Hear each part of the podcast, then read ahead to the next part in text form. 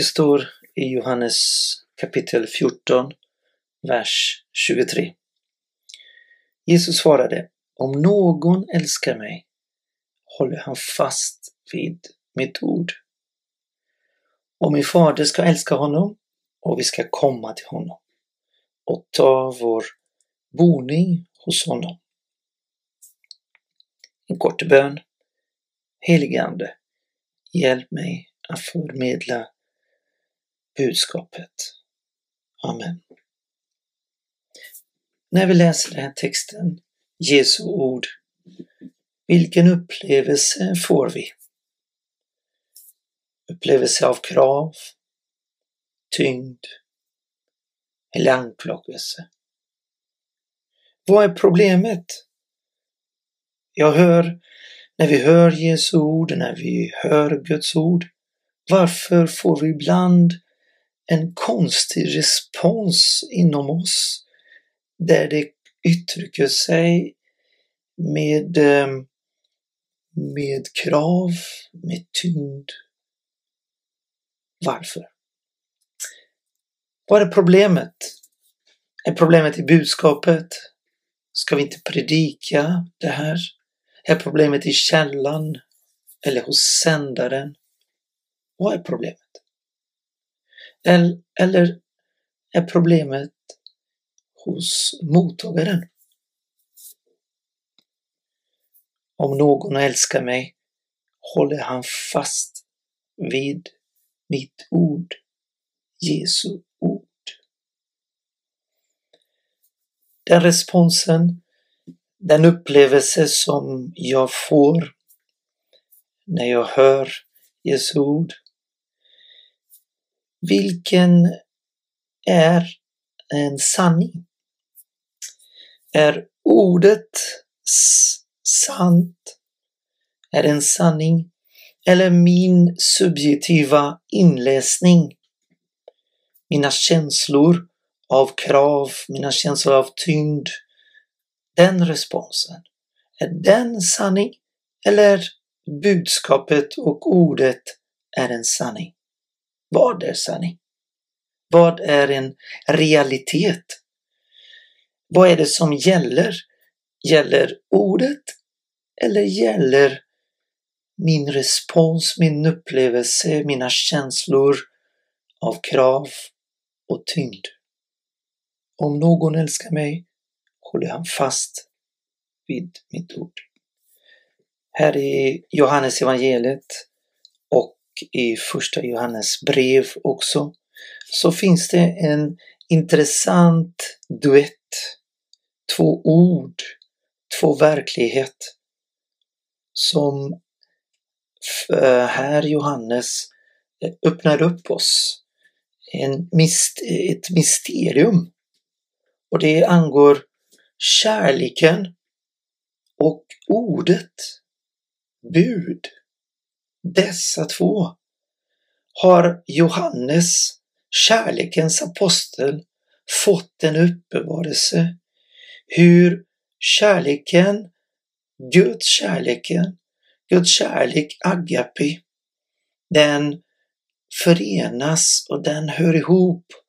Den är sammankopplad, den är förenade, den är gift med ett annat ord och en annan verklighet, en annan realitet som består av ordet, bud, kärlek och bud.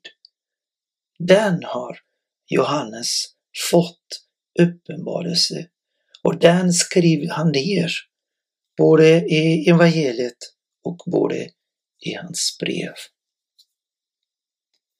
Vi har hört att Guds kärlek, agape, den är villkorslös den är kravlös.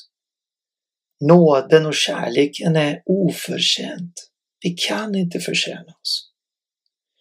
Det är en favör från Gud. Nåd är Guds favör för oss. Kärleken, Guds kärlek till oss är samma. Det är hans uttryck, hans attityd mot oss och den är villkorslös. Vad är kärlek?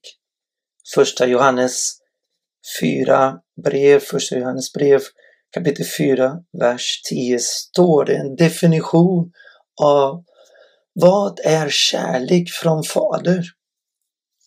Den består inte att vi har älskat Gud utan att, att, att han har älskat oss och sänt sin son till försoning för våra synder.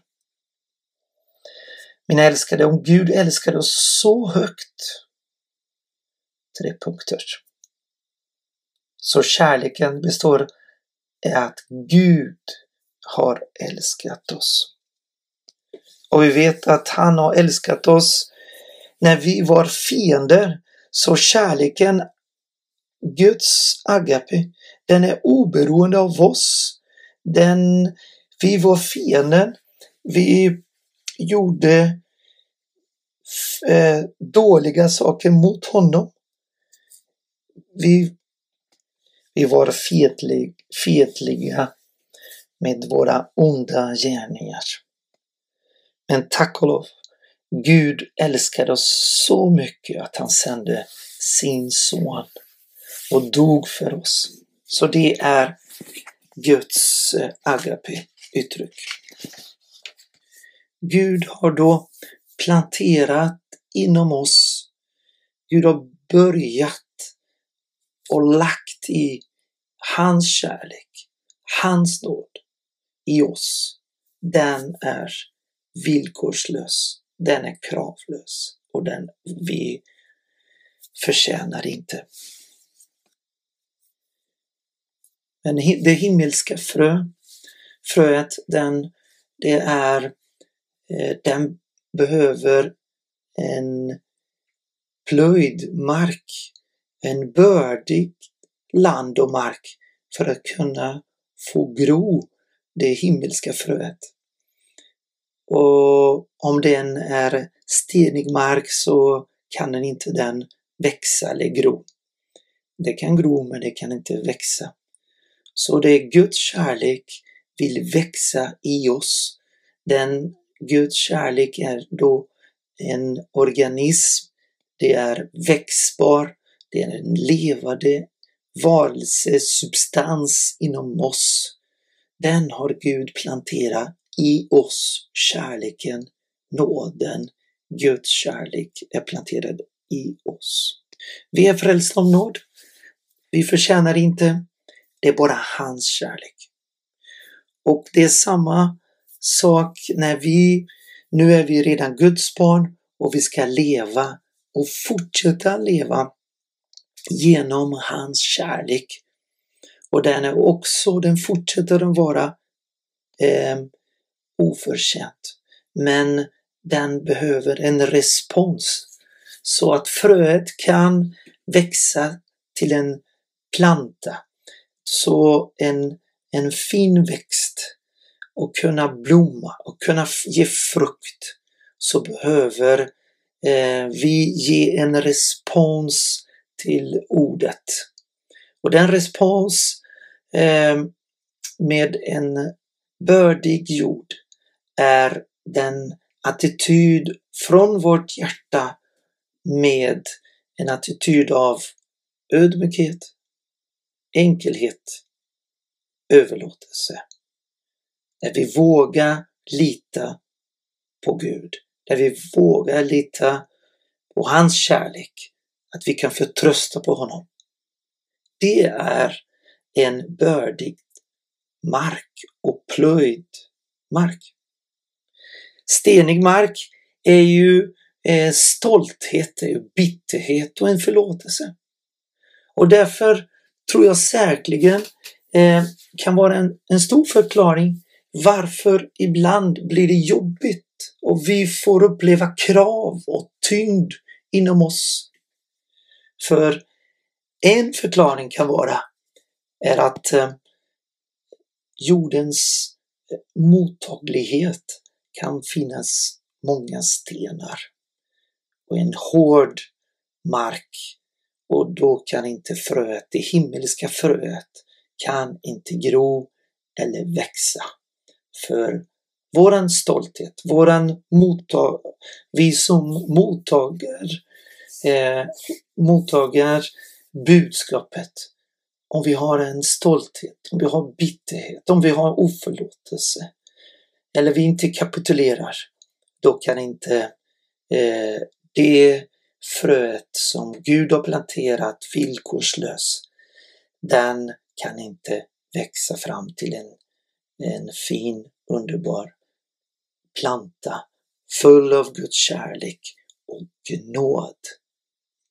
Och därför eh, ger oss eh, Johannes en hemlighet att eh, han vill visa oss hur Guds kärlek, planta, växt ska kunna inte bara gro men kunna växa.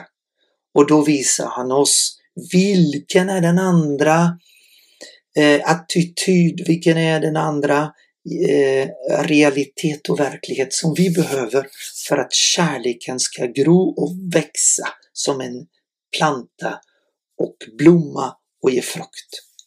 Det är ordet. Ordet tillsammans med kärleken kan växa och ge en, en fantastisk och underbar växt, det himmelska planta i vårt inre. Tack! Och jag fortsätter i nästa del. Johannes 14.23 del 2 Om någon älskar mig, sa Jesus, håller han fast vid mitt ord. Och min fader ska älska honom och vi ska komma till honom och ta vår boning hos honom. Den upplevelse som vi kan ha av krav och tyngd, den kan vi faktiskt ifrågasätta oss. Vi bör ifrågasätta oss, våran upplevelse, våran respons. Den himmelska sanning eller Guds ord, den är en verklighet, den är en sann och Jesus som är Guds son, han, han öppnade och sa Faders sanna ord. Det här är inte bara Jesu ord, det här är Faders egna ord som visar oss en himmelske eh, giftermål mellan kärlek och Guds ord, Jesu ord. Och den, för att vi ska kunna förstå kärlek, agape, den himmelska kärleken och sammanhangen och koppling med Guds ord, då behöver vi ifrågasätta oss, våran upplevelse, om den är om den består av, av legalism, egen prestation, om det kanske finns religiositet från oss. Det kanske finns en egen rättfärdighet. Och vi själv kan ställa våra egna krav. När vi har sådana olika band, lögner, fel, fel grunder inom oss, tankeställningar, paradigmer, då tankebyggnader, då kan vi läsa på ett tungt sätt Guds ord. Vi har lärt oss av våra underbara norska vänner att Guds kärlek är en substans, det här gillar jag, för då blir det, Guds kärlek blir konkret och den vill beröra mig, den vill hela mig, den vill omfamna mig. Guds kärlek, den vill komma in om oss. Om jag jämför mig som en kanal där flöde från Guds kärlek flyter in i mig så den kan komma in i mig genom kanalen. Men kanalen är, vill jag beskriva, att den kan vara full av kanter, av vassa kanter. Så eh, kärleken den är en hypotes att den är rund, den flyter, den är god, den är soft, den är underbar. Den himmelska kärleken är en substans av helande. Men problemet som jag vill att vi ska ifrågasätta oss är att kanske vår kanal som eh, Guds ord och Guds sanning, Guds eh, verklighet, den går igenom oss och den möter många vassa kanter som producerar inom oss smärta, religiositet, krav, tyngd när vi läser några svåra ord, texter från Jesus, från Guds ord. Det kanske finns i, inom mig oförlåtelse. Det kanske finns inom mig besvikelse. Det kanske finns inom mig stolthet. Och där det fattas en kapitulation. Och när det finns det, då kanske är som bildar vassa kanter mot Guds kärlek. Det är en självförsvar kanske taggar av en igelkott som kommer i, i, inom oss mot Guds kärlek, mot Guds ord, mot Guds sanning. Och den gör en obehaglig respons när jag möter och bemöter Guds ord eller Jesu ord. Om någon älskar mig håller han fast vid mitt ord. Kan det vara sant? Det kan inte vara kärlek. Ord kan inte jag koppla med Guds kärlek. Hur ska jag koppla ihop? Hur ska jag gifta dem? Hur ska jag äh, äh, ta med mig dessa båda sanningar, kärlek och hålla Guds ord? Jesu ord. Hur ska jag? Jag vill bjuda in dig att få erfara en ny verklighet, en himmelsk verklighet, andlig verklighet i vandringen, en kärlekens vandring där vi förenar kärlek med Jesu ord, med Guds ord. Vill du vara med i den vandringen? Jag vill bjuda dig då igen att ifrågasätta oss våran upplevelse.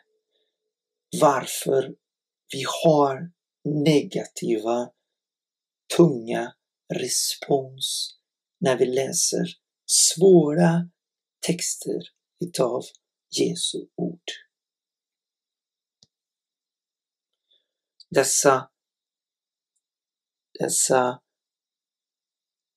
dessa sanningar som vi hör från Jesu ord den, dessa sanningar vill smälta in i oss och bli ett i oss som precis på samma sätt som när vi äter våra mat, eh, proteiner och den ska smälta.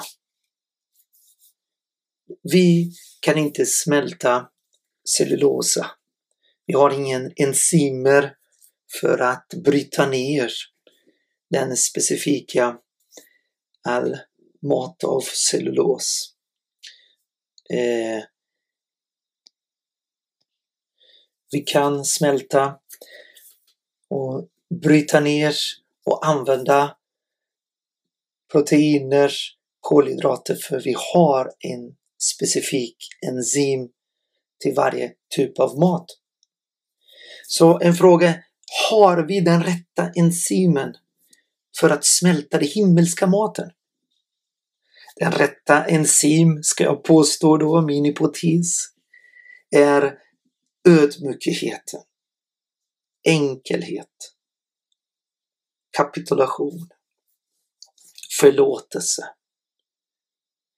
När vi har dessa olika enzymer, då kan vi smälta den himmelska maten från Jesu ord.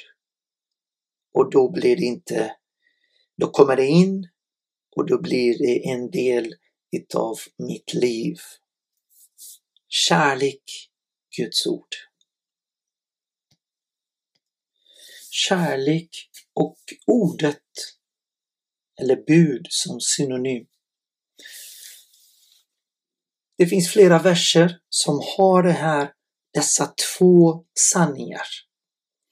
Det är både Johannes 14.23 som vi har läst det flera gånger. Det är Johannes eh, 14, 21 och 24. Och sen finns det också Johannes 15, 10 till 12. Så dessa två kapitel i Johannes evangeliet så står det att då står det både kärlek och Guds ord och bud. Att när vi älskar och när vi håller, när vi älskar Gud, då, då kommer vi att hålla eh, Guds ord, Jesu ord. Och då ska han komma och ta vår, sin boning och deras boning i oss, inom oss. Och då är det en fråga, den komma och tar boning kan inte vara frälsningen. För att bli frälst, vi är frälsta av nåd och inte av våra gärningar. Det är genom tro. Så det kan inte betyda en frälsningen kan inte betyda här att komma ska komma och ta vår boning. Det kan inte, inte innebära frälsningen. För här vill Johannes säga till oss från Jesu ord att han vill öppna en verklighet om kärleken där vi kopplar ihop ordet. Och då ska vi få uppleva att han kommer på ett sätt som han inte har kommit innan. Han tar en boning i oss eller, och treenigheten kan flöda, kan manifestera sig, kan uttrycka sig på ett sätt som inte han gör, som han inte kan göra om inte vi håller Guds ord.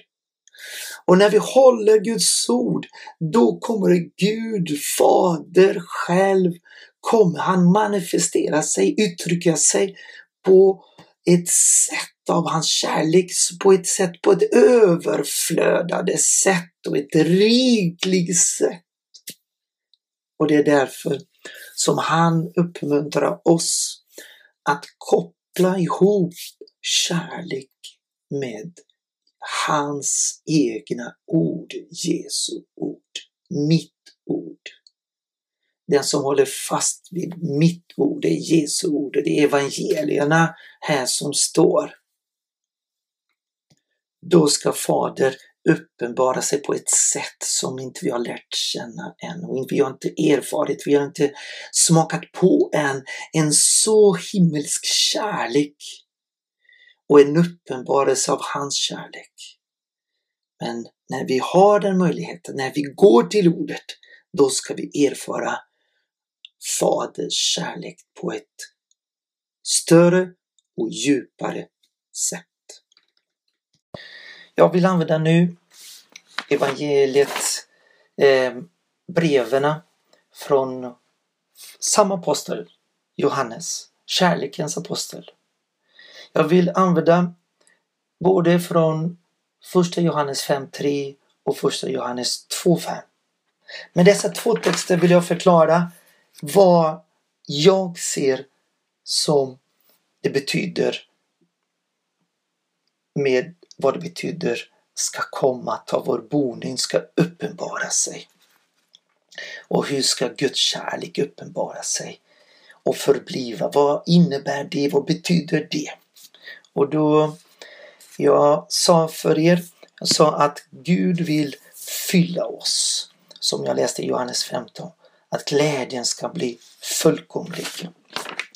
Och, eh, och kärleken, Guds kärlek behöver Guds ord för två olika dimensioner som det står här i första Johannes. Vilka är dessa två dimensioner som finns av Guds kärlek, Faders kärlek, som Johannes har erfarit, han har tagit, han har berört. Kärlekens apostel, han har ingen teori. Han har verkligen Eh, berört och hört och sett med sina egna ögon. Han har sett, han har skådat och han har eh, med sina händer rört vid livets ord. Jesus, Guds son. Det är det, honom som han vittnar. Här är eh, Guds faders förkroppslig som har, som har tagit sig gestalt här på jorden. Här är kärleken som har tagit gestalt här på jorden. Nu kan vi beröra Faders kärlek. Nu kan vi se Guds kärlek, Faders kärlek. Nu kan vi skåda Faders kärlek. Nu kan vi röra på, Jesus, på Faders kärlek. Och vem är Faders kärlek? Faderkärlek är livets ord som är Jesus. Det säger kärlekens apostel till oss. Ja, livet uppenbarade sig i första Johannes 1, vers 2. Vi har sett det och vittnar om det och förkunnar för er det eviga livet som var hos Fadern och uppenbarades för oss. Så upp, Faderns kärleks uppenbarelse är Jesus själv. Och varför behöver vi Guds ord? För det är Jesu ord är synonym till Faders ord. Och eh, som jag sa förut, vi läser eh, första Johannes 5.3. Detta är kärleken, agape, till Gud. Att vi håller hans bud. Och hans bud är inte tunga. Så Guds agapism är oförtjänt, villkorslös och vi kan inte prestera. Här säger Gud att vi, han vill en respons från oss att vi ska hålla Guds ord. En annan motsvarande ord att hålla är ett annat ord så att observera, att uppfatta, uppfatta genom synen, att titta med uppmärksamhet, med noggrant, begrunda, forska, ha nöje med någons tillvaro. Så när vi har nöje med ordets närvaro som är Jesu själv som förverkligar sig i evangeliet och Guds ord. Då kan vi smaka på Guds faders kärlek på ett djupare sätt som vi aldrig har gjort förut. Men det behövs en respons från oss. Och det här är den andra dimensionen. Guds faders kärlek har planterat i oss och det är oberoende av oss. Det är bara att ta emot som en bebis. Men Gud vill att vi ska ge också en respons av kärlek till honom. Och därför säger han då i första Johannes, detta är kärleken till Gud. Då det är kärleken från oss till Gud. Så det är våran respons. Gud Fader har tagit emot oss, han har gett oss en himmelsk natur. Nu är vi Guds barn. Han har gett oss sin son, den helige Ande bor i oss och Fader själv bor i oss. Treenigheten bor i oss. Och han har planterat eh, sitt ord inom oss som är det fröet från himmelen. Vi är födda av det himmelska fröet som har genererat Eh, gjort, producerat inom oss en himmelsk födelse. Vi är födda från ovan, vi är födda på nytt. Vi var döda, nu är vi återupp. Nu är vi födda på nytt, födda igen, för vi var döda. Och det är ordet. Och därför säger Gud här genom aposteln Johannes att detta är agape nu är det från oss. Nu är det inte bara nu har Gud gjort allting. Han har gjort allt för oss och nu vill han också att vi ska växa. Det fröet ska växa som en planta och den ska blomma och den ska ge frukt. Vad betyder blomma och ge frukt av kärlek? Det betyder att kärleken ska, ska växa, den ska fylla all plats inom oss och den ska, den ska växa. För den ska växa då behöver vi hålla eh, Jesu bud och ord. Då kan den gro. Då kan kärleken gro som en planta och blomma och ge frukt. Här står det att hans bud är inte tunga. Hans ord kan vi säga som synonym. Tunga här betyder barus som det kommer barometer eller barometer säger man på svenska. Och det är då en eh, som ni kan, kanske kan komma ihåg i eran ehm, eh, läxor i er skola. Att det är en tyngd. Det är en eh, det betyder en, eh, att det är tungt, att det eh, är tungt att bära, att det är svårt att bära, att det är hårt. Eller det kan betyda också att den är grym, att den är sträng och den är hård och hänsynslös. Men det säger kärlekens apostel som visar oss faderskärlek att Jesu ord är inte tunga. Jesu ord är inte grymma, stränga, hårda eller svåra. Aldrig hänsynslös. Jesu ord är aldrig hänsynslös. Men varför ibland kommer en reaktion av hårdhet? Och det, eh, det betyder kanske det att det är hos oss mottagaren som behöver en omvändelse. Ödmjukhet för att kunna ta emot Guds kärlek. Så gå tillbaka. Guds ord är inte tunga, inte grymma, inte strängt. Fariseerna, skriftlärda och fariseerna i Matteus 23, 4, det här det binder ihop tunga bördor. Här är samma ord som tunga i där, är också tunga bördor i Matteus 23, 4. Och, eh, och det är samma ord av tunga som betyder eh, Apostlagärningarna 20, 29 när Paulus lämnade eh, församlingen då skulle rovlyssna vargar, aggressiva vargar komma. Det här är samma ord. Svåra anklagelser som i, i Apostlagärningarna 25 7 där kom där Paulus blev omringad av judarna och framförde många svåra beskyllningar, anklagelser som de inte kunde bevisa. Så är djävulen, så är demonerna. De omringar oss.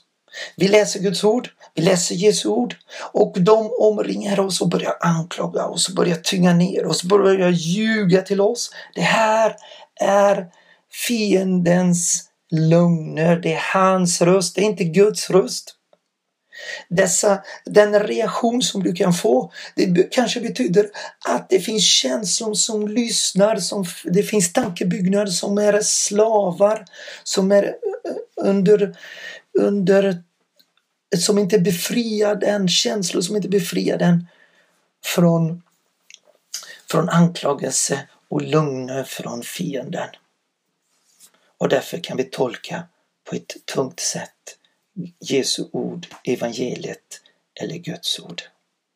Men här säger apostelns kärleksaposteln vad Jesu bud är, inte tunga.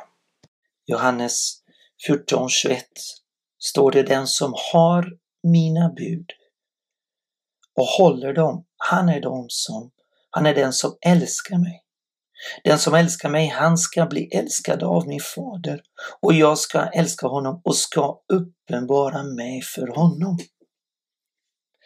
Här tror jag att Jesus förklarar vad det innebär att komma och ta vår boning från 23. Här förstår jag att komma och ta vår boning betyder också här att treenigheten ska uppenbara sig för oss. Vad betyder uppenbara? Det betyder göra sig synlig, visa sig, göra sig känd och känt. Och det är det ordet som betyder. Så när vi håller Jesu bud, Jesu ord, då ska han manifestera sig, uttrycka sig, göra synligt på ett mäktigare sätt som vi har inte än upplevt. Och varför har vi inte upplevt? För att det behövs en respons från oss. En mottaglighet av oss av ödmjukhet, sökande av att hålla Guds ord. Då kan plantan växa och blomma och ge frukt av kärleken. Och därför behöver vi Guds ord så att kärleken kan blomma och ge frukt. Vad betyder hålla hans ord? Hålla hans ord betyder beakta med försiktighet, med omsorg. Omsorg, då tänker man som en liten planta. Ta hänsyn till, lägga märke till, uppmärksamma, ta hand om som en liten planta. När vi gör det så med Guds ord, då kommer det att växa. Och då kommer kärleken också att växa i oss och genom oss i våra liv. Johannes 15, 10 står det, om ni håller samma ord här som 14, 14 23 om ni håller. Mina bud förblir ni i min kärlek, i Jesu kärlek. Liksom jag har hållit min faders bud, faders ord och förblir i hans kärlek. Här igen så står det dessa två ord, dessa två sanningar, dessa två rikedomar. Bud, ord, kärlek. Och här öppnar han varför vi behöver Guds ord. Varför här öppnar han himmelen till oss. Varför vi behöver Guds och Jesu ord. Det är för att då står det Detta har jag talat till er för att min glädje ska vara i er och för att er glädje ska bli fullkomlig. Här ger hans syfte varför vi behöver förena Guds kärlek med ordet. Det är för att Gud vill fylla oss med hans gudomliga kärlek. Det kan finnas område, det kan finnas ett rum inom oss av besvikelse, oförlåtelse, stolthet. Det kan finnas ett rum, ett förråd av massa med skräp, orenhet. Och det förrådet vill vi inte släppa in Guds ord och Guds sanning, Guds ljus. Och då kommer inte glädjen att bli fullkomlig i oss. Men Gud vill att glädjen, det himmelska glädjen ska bli fullkomlig och ska fylla alla, all plats, alla rum i mitt hus. Och inte ens förrådet ska inte vara med skräp. Gud vill ta bort all skräp. Han vill rensa all skräp, all orenhet, världslighet, orenhet. det är därför vi behöver Jesu ord. Vi behöver Jesu ord för vi är renade av Jesu ord. Vers 3.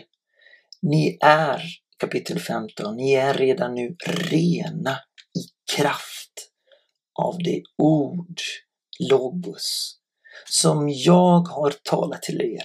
Och det är Jesu ord, det är evangeliet, är Jesu ord. Och när vi äter utav Jesu ord, när vi tillåter vatten, vattnet av Jesu ord renar oss och tvättar smutsen bort, då smakar vi på att glädjen har möjlighet att fylla alla olika förråd och rum, vardagsrummet.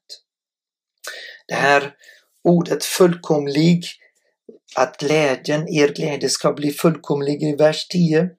Den Eh, ordet eh, plero, jag vet inte hur man uttalar, men det betyder att bli full. Det blir eh, full i max, maximalt. Att ha till och med i överflöd. Att göra det fullt, komplett. Varje del blir komplett fullt. Och det är samma ord. Låt oss fylla av anden i Efesierbrevet.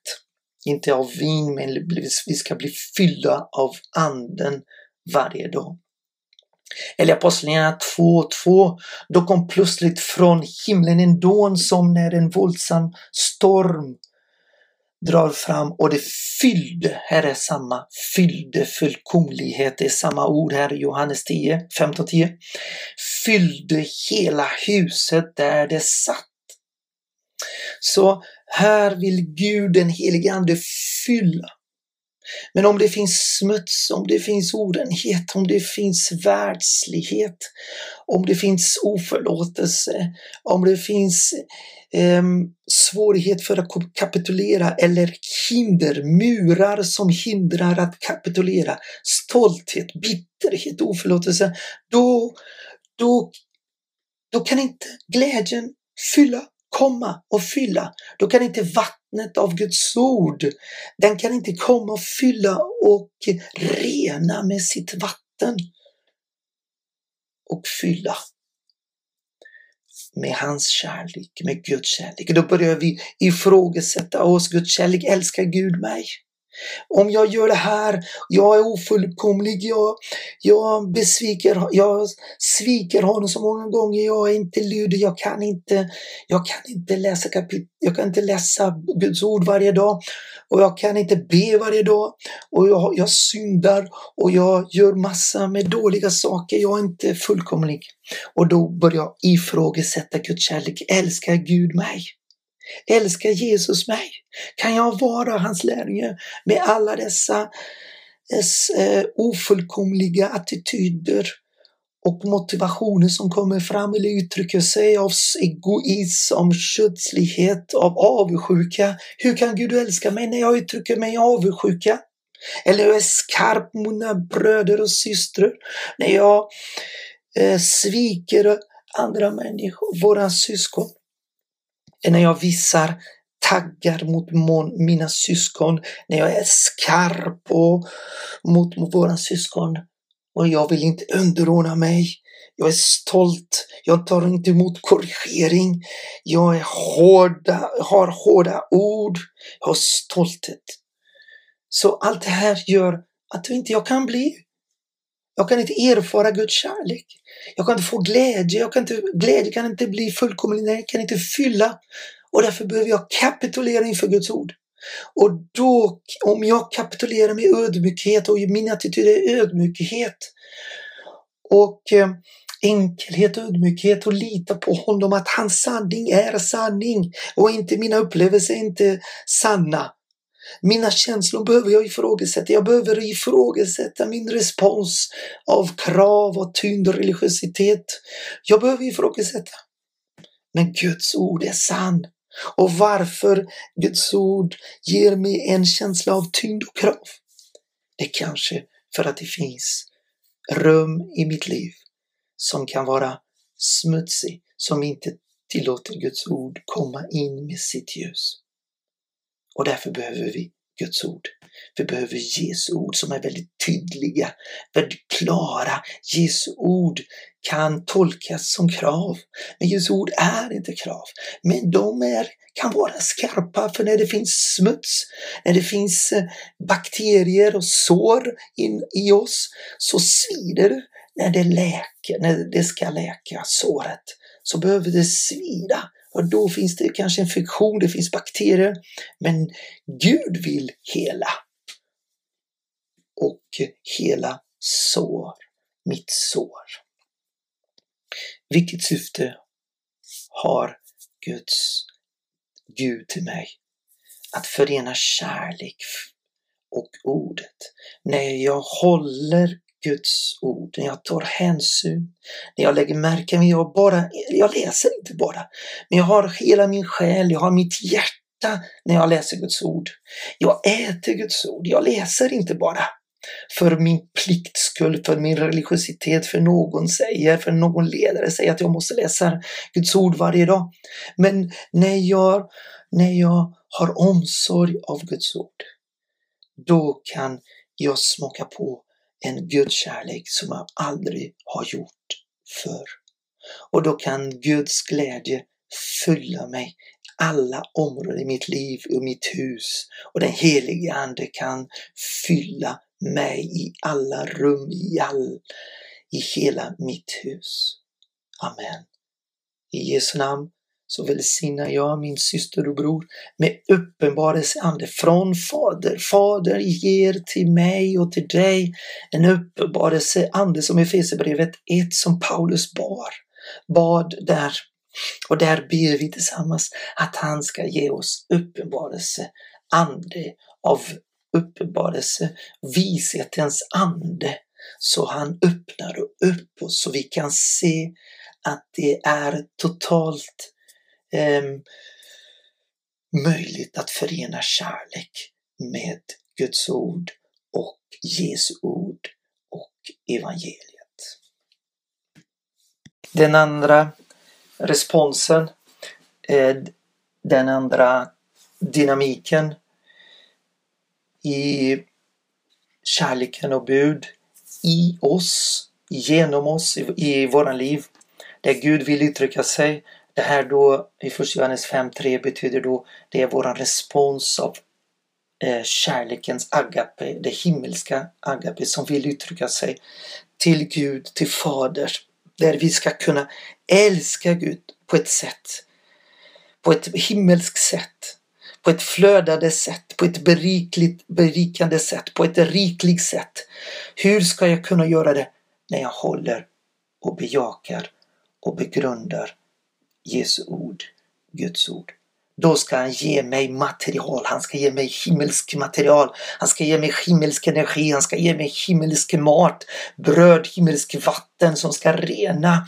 Han ska ge mig så att jag har möjlighet att kunna ge en en underbar respons till Gud Fader där jag älskar Fader, där jag älskar Jesus, där jag älskar den helige Ande, där jag vill lyda honom. Jag vill älska honom när vi älskar Guds ord. Guds ord är inte tungt, det är inte jobbigt att läsa Guds ord. Det är fantastisk energi. Att tala i tungor är ingen måste, ingen plikt. Det är en himmelsk energi där jag får flöda direkt kanal med den himmelska kanalen där uppe. En eh, gudomlig energi. Så eh, den andra respons som, som ordet, Jesu ord, Guds ord gör i mig. Det, den utvecklar i, som står i första Johannes 2.5.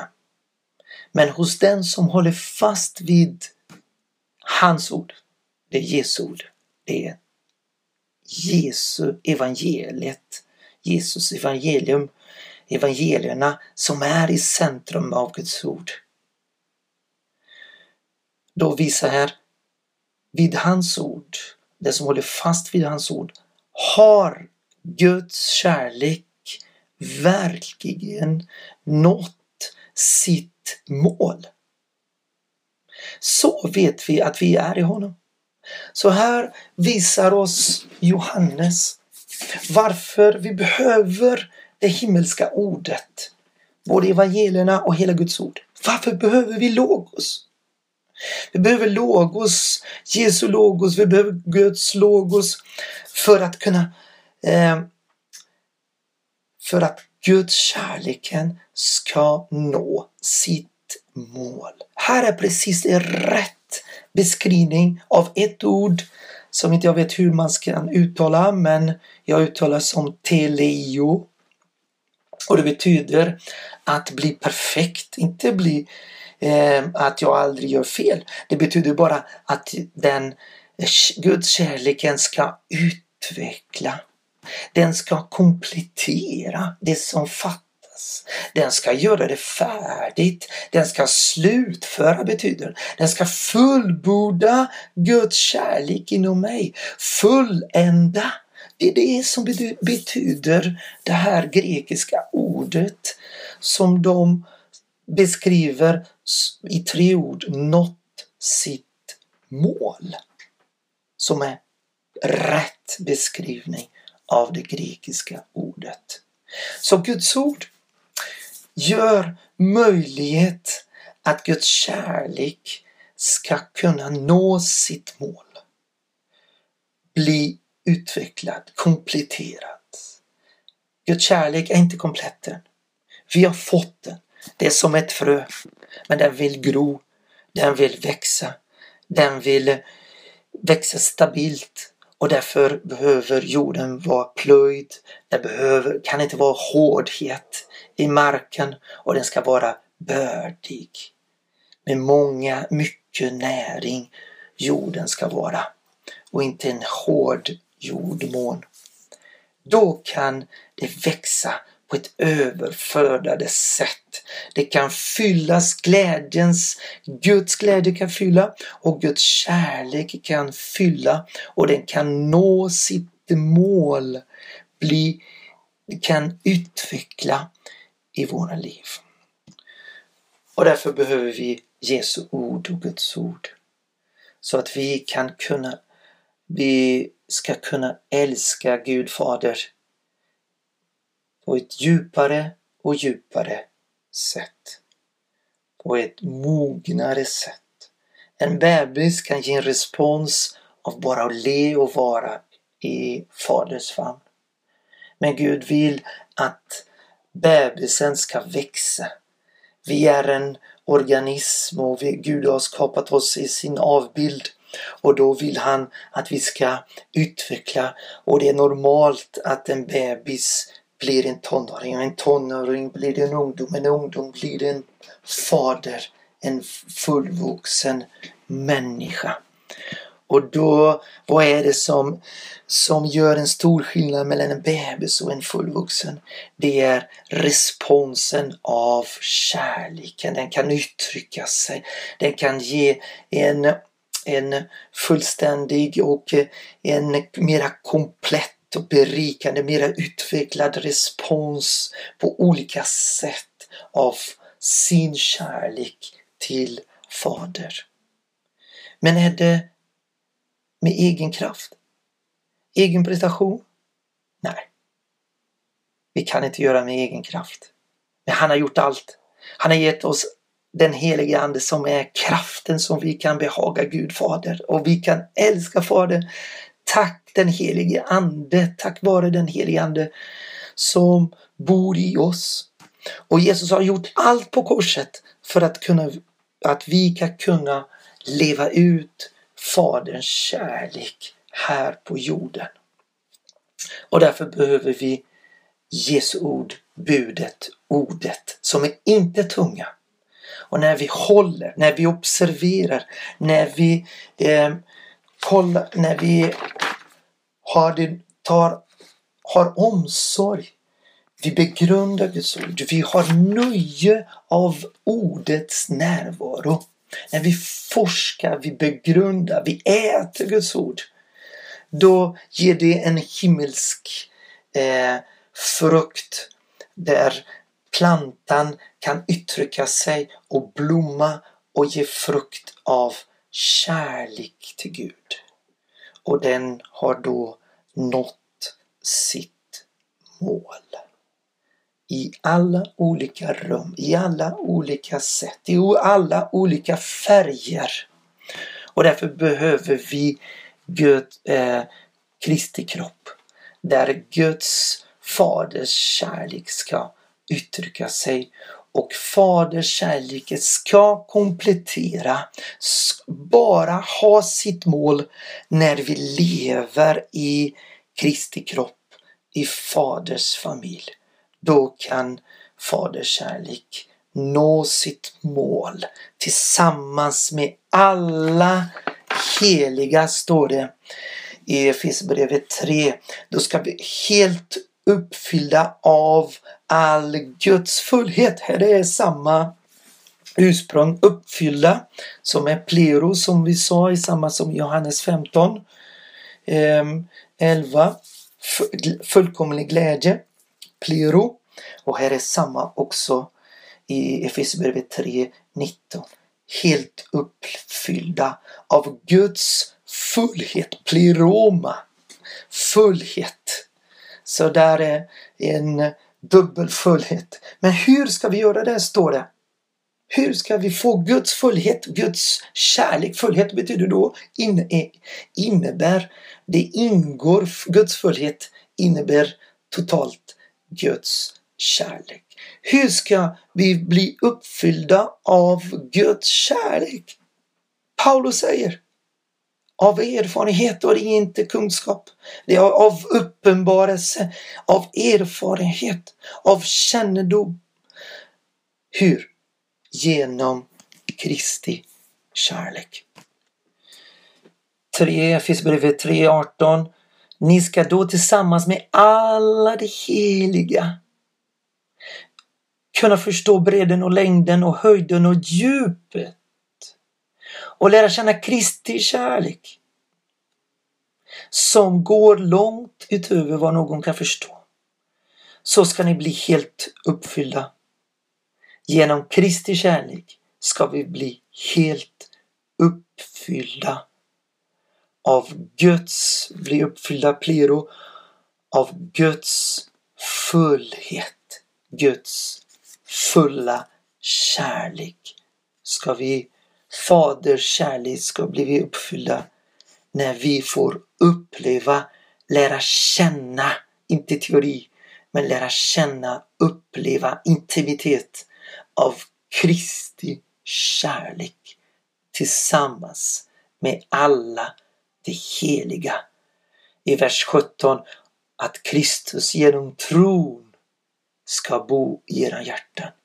Den finns redan i vår ande, men Gud vill att Kristus genom tron ska bo i era hjärtan. När vi förbliver i hans ord, då gör vi att Kristus kan bo i våra hjärtan. Vi förbliver, vi håller hans ord. Och då ska ni bli rotade och grundade var någonstans? I agape, kärleken! Faders kärlek, hur ska vi bli rotade och grundade, säger Paulus här. Det är genom tron på Kristus, när vi upplever ordet blir rotade. När, vi, när ordet blir riklig, bor riklig i våra liv och mellan oss. Och då kan vi uppleva tillsammans med heliga bredden, längden höjden och djupet och lära känna Kristi kärlek. Tack helige Ande att du ska ge oss uppenbarelse. Jag ber Fader att vår Jesu Kristi Gud, härlighetens Fader, Fader, ge oss vishetens och uppenbarelse så att vi får en rätt kunskap om honom, Efesierbrevet 1.17.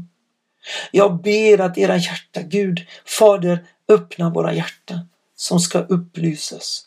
Så att vi förstår vilket hopp Kärleken ger oss hopp, tro, föder oss tro. Kärleken helar oss, ordet helar oss. Inte anklagar oss, men han kan, det hoppet som han har kallat oss. och hur rikt på härlighet hans arv är bland det heliga. Och hur oerhört och stor hans makt, hans dynamis, dynamit är i oss som tror. Och då ska han hjälpa oss att erfara hans oändliga kärlek. Tack Jesus. Tack Fader. Tack den helige Ande. Tack. Amen.